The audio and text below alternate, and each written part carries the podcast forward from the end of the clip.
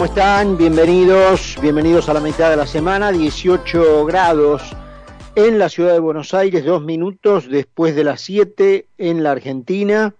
Estamos hasta las 8 en un día, bueno, saben que ustedes, saben ustedes que soy muy futbolero, así que déjenme, déjenme empezar por eh, una noticia que natural no es del tema político, pero sí qué cuestión esta del Real Madrid. Eh? Hay equipos que más allá de cómo jueguen, más allá de los jugadores que lo integren, de los técnicos que los dirijan, tienen, eh, e independientemente incluso, y especialmente hablando del Real Madrid, de las, entre comillas, ayudas que puedan tener, tienen una cuestión especial con la suerte.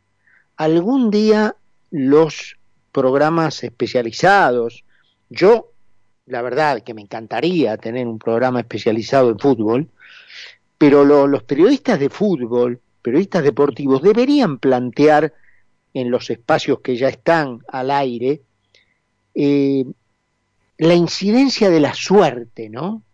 Que eh, hay mucha discusión técnica, mucha discusión táctica sobre el fútbol, eh, mucha discusión sobre la calidad y cantidad de jugadores y también de directores técnicos, pero veo poca dedicación a la incidencia de la suerte en el fútbol un factor fundamental, porque hay docenas de partidos que se definen por eso, por la suerte, no por el plantel, no por la calidad de los jugadores, no por la preponderancia de los técnicos, sino por la suerte, un elemento tan difuso, tan etéreo como la suerte, finalmente termina decidiendo, ¿no? El destino de, eh, de un equipo, de una institución. Y en ese rubro, a nivel internacional, el Real Madrid, eh, bueno, es una especie de, de, de, líder inalcanzable, ¿no es cierto?, en materia de suerte. Hoy, eh, a los 90 minutos. El partido estaba eh, con tiempo regular terminado. Por supuesto, estaba fuera de la final a la que accedía el Manchester City eh, por haber ganado los dos partidos en Manchester y en Madrid. El Real perdía el partido en su casa 1 a 0. Lo empata y ya en tiempo adicionado lo pasa a ganar, adquiriendo el derecho de jugar un tiempo extra para el desempate. Una cosa increíble. Y a los cinco minutos del periodo adicionado, le hace otro gol. Con un Manchester eh, anonadado, digamos, paralizado, estupefacto. Pero, porque no, no, no se podía entender el partido de Manchester debería haber terminado, ese es otro capítulo, debería haber terminado a favor de Manchester City 5-6 a 1 y terminó 4 a 3. Cuando el Manchester City ganaba 2 a 0, debía ganar como mínimo 4 a 0. Eh, pero bueno, son esos eh, equipos estelares, ¿eh? Estelares que viene de estrella, en el sentido de que nacieron con estrella. Y más allá, repito y subrayo, de las ayudas arbitrales que históricamente ha tenido, y de la jerarquía, por supuesto, de sus jugadores y de su técnico, el técnico a partir justamente de ahora que más finales de Champions League ha jugado, Carlo Angelotti, eh, tiene esto, ¿no? Frente a lo cual hay que rendirse. Con la suerte no podés. te toca o no te toca, la tenés o no la tenés. Este, para todo, ¿eh? Y, y es algo que se retroalimenta, ¿no es cierto? Hablamos de las ayudas, tenés suerte, más te ayudan, más te ayuda, más suerte tenés. Es, es, es increíble, es increíble. Pero en, el, en la sumatoria de los 180 minutos regulares, fuera del tiempo extra de hoy, no cabe duda que debió haber pasado el equipo de Guardiola. Pero no hay con qué darle en materia, a nivel internacional, en materia de suerte al Real Madrid. Y allí lo tendremos en una nueva final frente a otro equipazo, el Liverpool. ¿Mm? Ya que estamos en el tema deportivo, aprovecho un parroquial antes de meternos en, los temas nuestros. Mañana estará el Tanito Santarciero eh, con la transmisión de River desde Fortaleza en Brasil, jugando allí con Fortaleza, una muy linda ciudad, muy linda ciudad, en el norte de Brasil, en el estado de Recife, eh, en una especie de Caribe brasileño. Eh, allí jugará con el equipo que lleva el nombre de la ciudad, en el que juega Silvio Romero, el ex 9 de Independiente, que Gallardo quería para River en algún momento, y que finalmente, eh, bueno, está jugando allí en el equipo brasileño. Eh, así que haremos un paréntesis en nuestro programa hasta que nos volvamos a encontrar el viernes. Pasemos a lo que está sucediendo en materia política. basta que tengamos un paréntesis justamente en nuestras ediciones en este caso por la normal de todas las semanas de los martes, el paréntesis que hicimos ayer, para que eh, se produzca comparativamente una diferencia increíble en la Argentina, ¿no es cierto? Porque a lo que ya venía en esta guerra interior del frente de todos, del frente de todos, que es de todos contra todos, eh, se le sumó la aparición de un oscuro funcionario de un oscuro gobierno provincial que directamente se alzó contra la autoridad constituida a nivel federal, hablando del presidente, y me refiero al secretario general de la Cámpora, el señor Cuervo Larroque, que, bueno, directamente eh, pidió en términos, digamos, metafóricos la renuncia del presidente. Porque dijo el gobierno nuestro,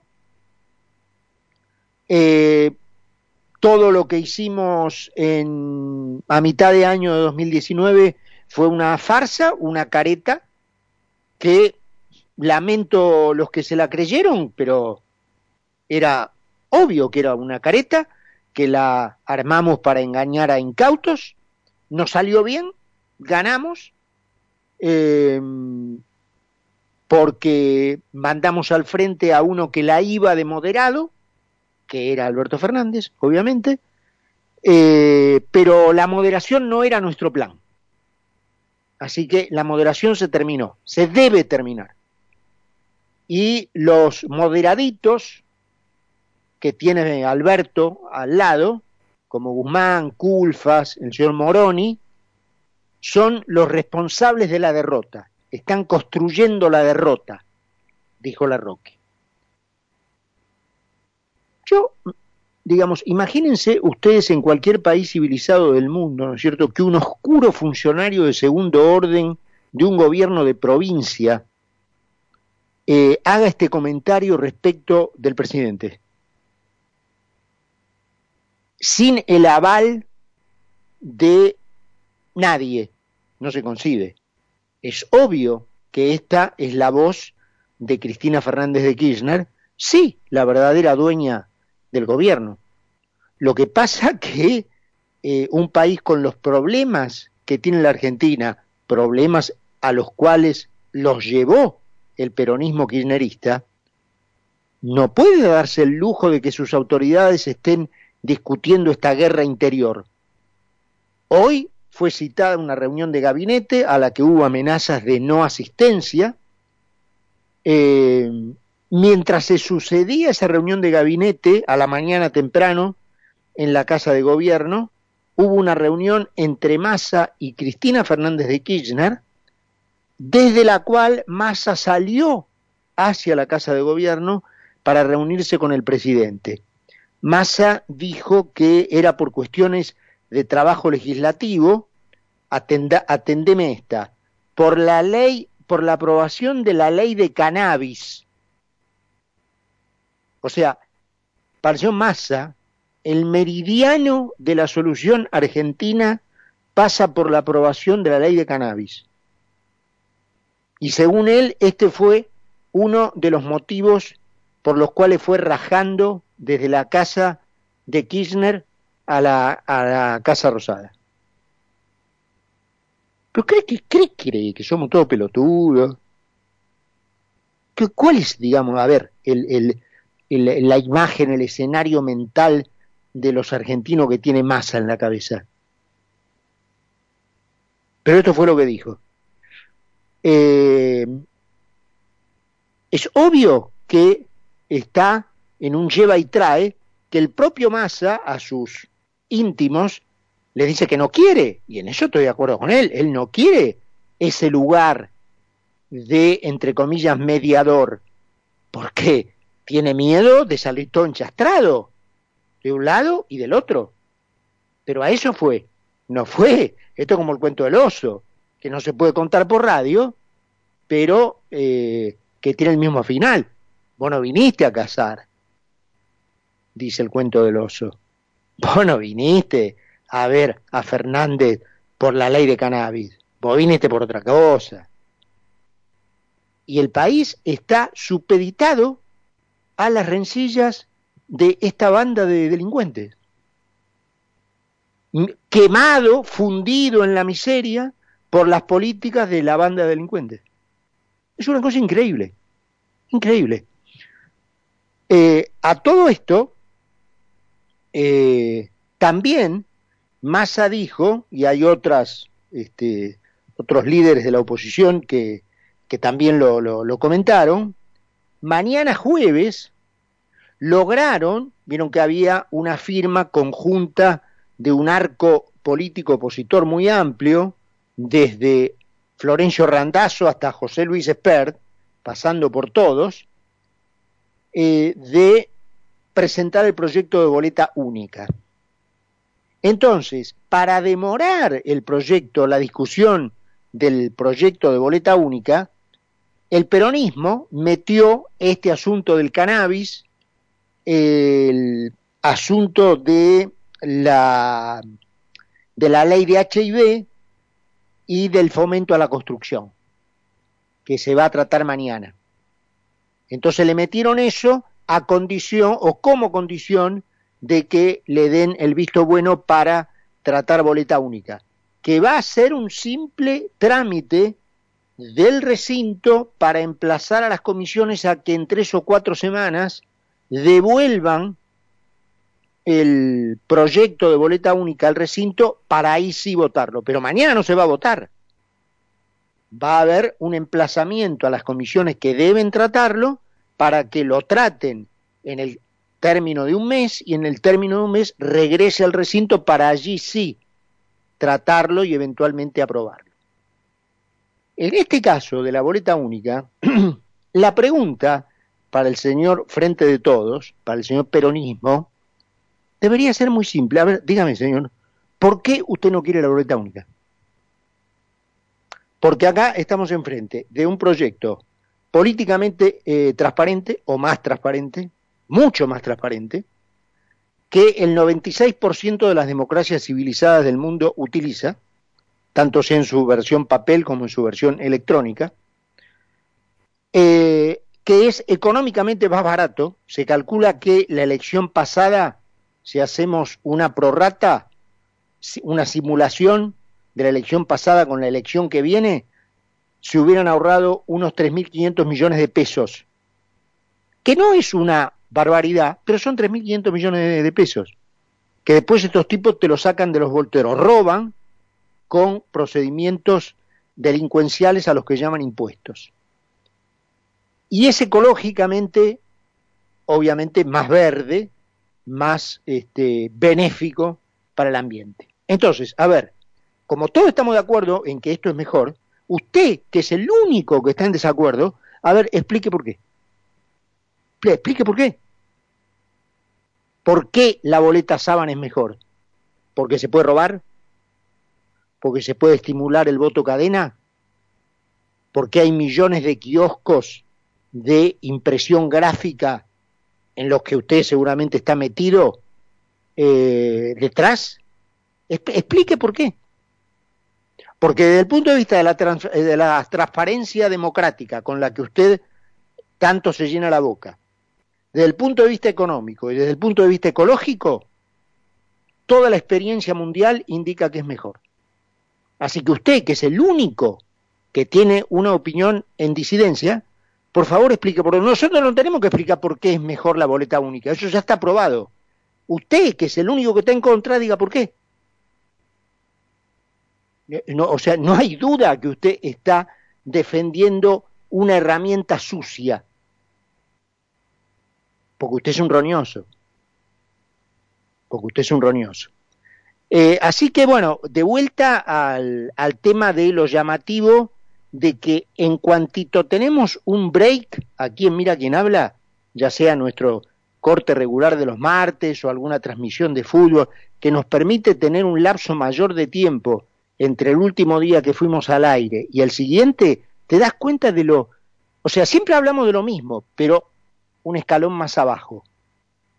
En materia económica más miserables, en materia política más entongados, Em, hasta ya cuando, digamos, un impresentable, con todo respeto, ¿no? Un impresentable como Boric, el presidente chileno, te gaste, te gaste, diciendo el otro día estuve ahí por la Argentina, eh, no podemos seguir con el asunto de las ayudas sociales porque la Argentina está en la miseria por las ayudas sociales. Entonces llega un momento que hay que parar con esto. Boric. Entonces ya llegado el punto de que hasta Boric te gaste, no te hablo de la calle Pou, que está pensando en la ciudad, en el Silicon Valley de América Latina, en Colonia, con una inversión de 100 palos para crear una ciudad digital. No te hablo de eso, que eso ya es eh, palabra mayor. Te hablo de Boric, o sea, un comunista dinosaurio eh, congelado hace 100 años mentalmente. Y ese te gasta. Listo, estamos para colgar los botines. 7 y 20 en Buenos Aires, 16 grados la temperatura, presentamos el programa y estamos de regreso. Nos une la información y la buena música. Concepto 955. Nuevo aire en FM. Uniendo a todo el país. Uniendo a todo el país.